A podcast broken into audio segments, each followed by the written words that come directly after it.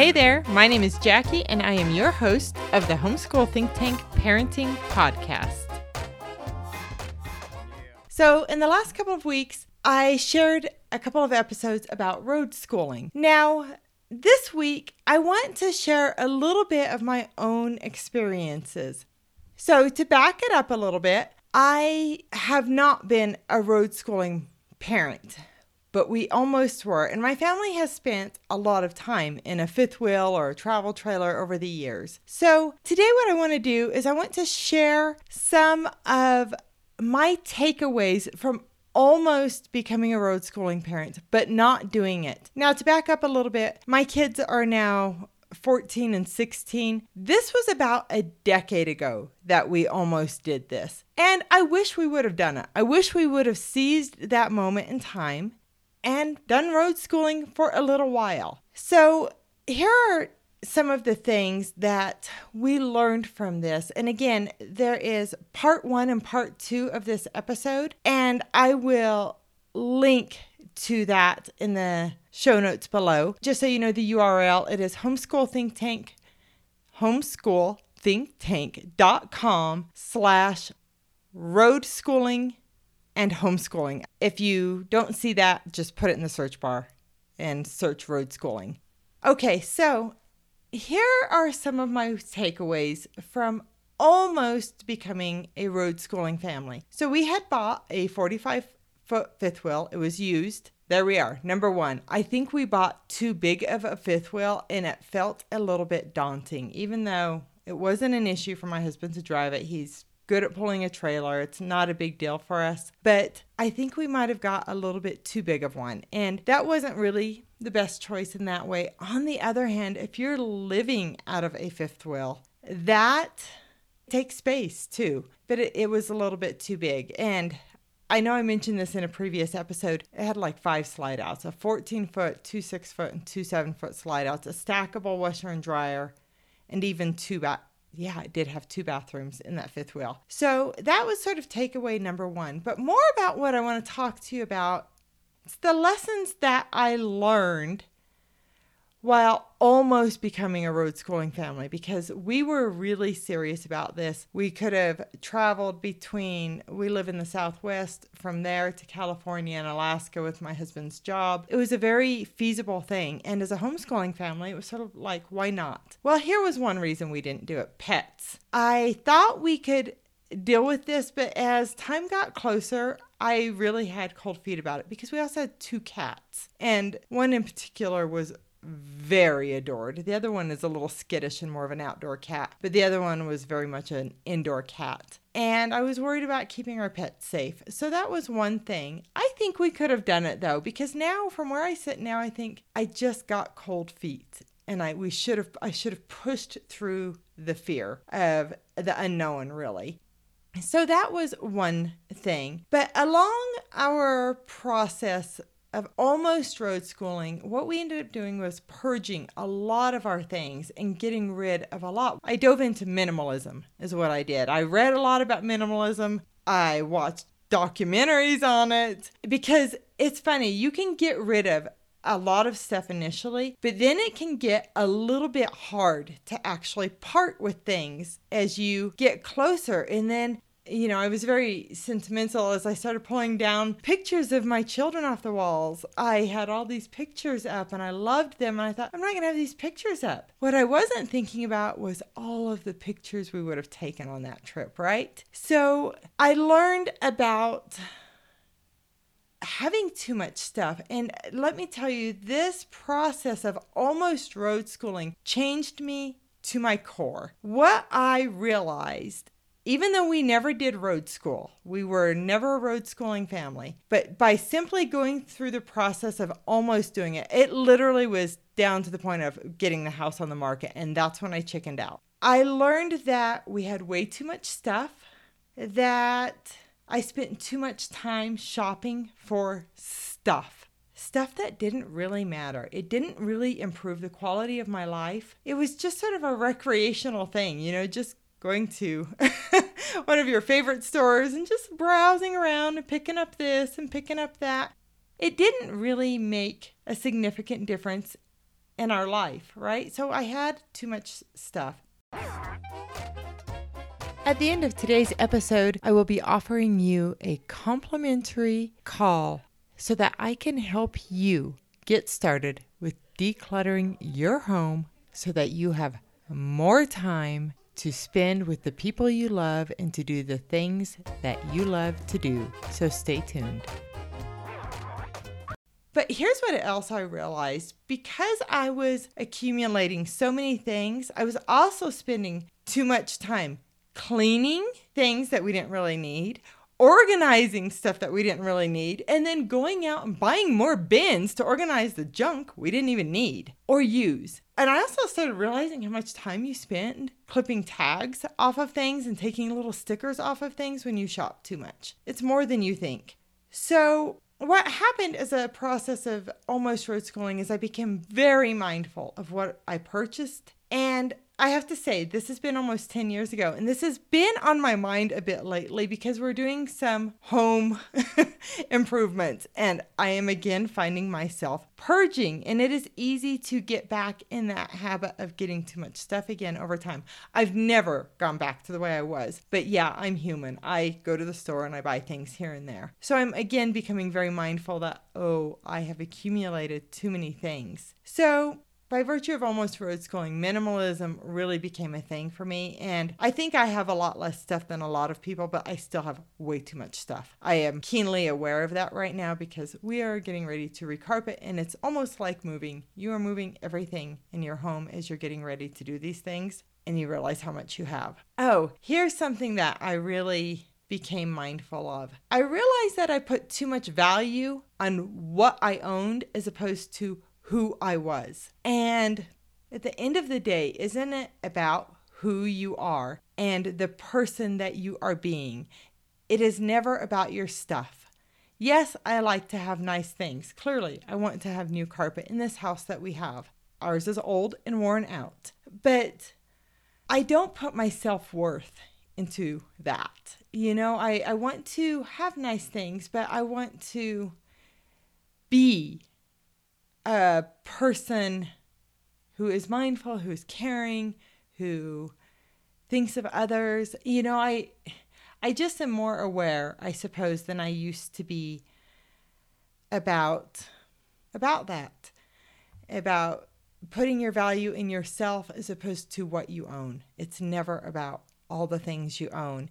And as a result of almost road schooling, part of what came to mind for me was realizing that, you know, when I would have gatherings or whatever at our house, you know, I really liked our backyard patio and all of these things. Well, now I was thinking, well, geez, as I'm traveling and meeting new people, are they going to want to come see me in a fifth wheel? Well, you know, do I want to host in a fifth wheel? And probably not that much. So what I did is I started thinking of all the amazing places you can host things. You know, if you're having a birthday party for your kids, there are, clearly there are public parks, places like that, but there are a lot of other really neat places as well. Now, if you're traveling out of a fifth wheel, you're probably spending less than you would on a home, right? So I also thought, wow, we're going to have more money, more expendable money. So I started thinking of ways that, well, if we wanted to host something in a really neat venue, well, we can probably afford to cover that expense from time to time to have neat gatherings. So it really made me open my mind about how I go about doing things. And it really became about spending time with people as opposed to prepping my house and yard before we have a gathering, because that wasn't going to be part of the deal anymore. All right, so other things that I learned from almost road schooling is I started thinking about outside of the box ways to help my children learn.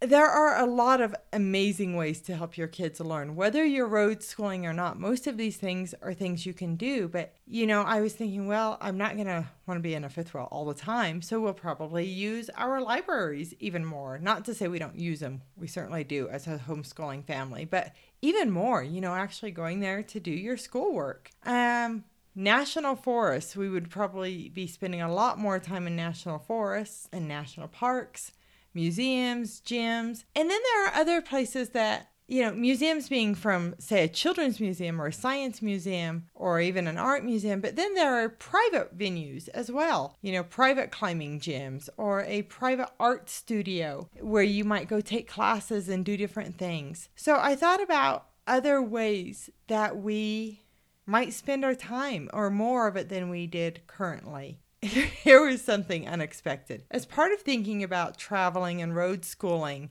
I started thinking about, well, gosh, what about all of our clothing? Because clearly you have very limited space for your clothing and you're going to dress in layers, but you're definitely going to need some things that sometimes of the year that you don't in other, in others. And I didn't want to store those things all of the time. Well, what I did one in the summer before we were going to start this is I literally like taped off sections in my closet. It was like a twelve inch section. And I found that I could wear the same clothes in that twelve inch section and like one shelf all summer long. No problem. Now that was summer clothing, not winter. So not as bulky, but still just something to consider. Now, the other thing I realized as far as my kids go, I had always saved, I have two daughters. So my oldest daughter, I had always saved her clothing for the younger daughter, right? Well, I started realizing, hmm, if we're going through clothing that fast, I'm not going to want to just go buy everything brand new. Thrift stores. And where I live, I sort of live in an area that's between two different types of places. One place, I don't like the thrift stores. The other place, they're awesome. And I found many clothes with tags still on them there. So that was sort of an experimental thing. I also realized there's a lot of homeschooling curriculum at the thrift store and things that you might not consider curriculum, like old National Geographics. My daughter bought a ton of these really old, they were like from the nineteen fifties, National Geographics, maybe older even, for like a quarter a piece. Do you know how much history you get by reading old magazines? It's really neat. So there were things like that, magazines and even arts and crafts supplies. And then you just turn around and redonate what you don't need once you're done with it if you're living really small, right? Now, if you live in a house, you tend to keep the stuff and store it in some closet and go buy bins for it and organize it. But if you're road schooling, you don't want to keep this stuff so long. So you might just redonate it. All right.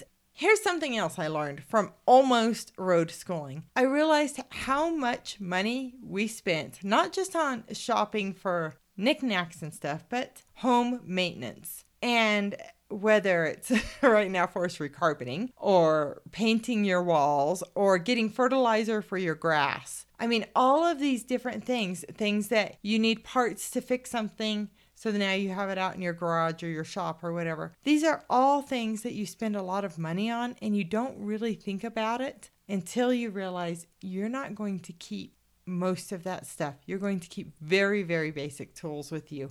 That's it if you're road schooling and you're living out of a travel trailer. So that was very mind, it was mind blowing really, because I realized how much money we spent on our home and how low our expenses would be if we were traveling like that. And you don't have to travel lots of miles all of the time. You can travel just a little ways and get a new experience. So I also became very aware of just how much money we spend with normal living. And you certainly can spend a lot of money if you're road schooling, but you can also keep your costs pretty low. Here's what it really boiled down to, I think, for me. I think my mind got in the way of allowing my family to have an amazing experience. And we may have done it for a year. We may have ended up doing it longer. I have a feeling we would have done it longer if we would have taken the plunge, because we had done all of the work. We were ready to sell the house. We had the fifth wheel. We had the truck. We were prepared to do this. And it took us probably six months to get prepared to actually get that house on the market. market, but not just, it wasn't just selling your house. It was literally wrapping your mind around a completely different lifestyle. So I think I let fear get in my way. And if I had it to do over again, I wouldn't let fear get in my way. Now you might be looking at me thinking, why don't you do it now? Your kids are still fourteen and sixteen. Here's why. We have a very different lifestyle now. We have horses, we have chickens, we have rabbits. One daughter has snakes.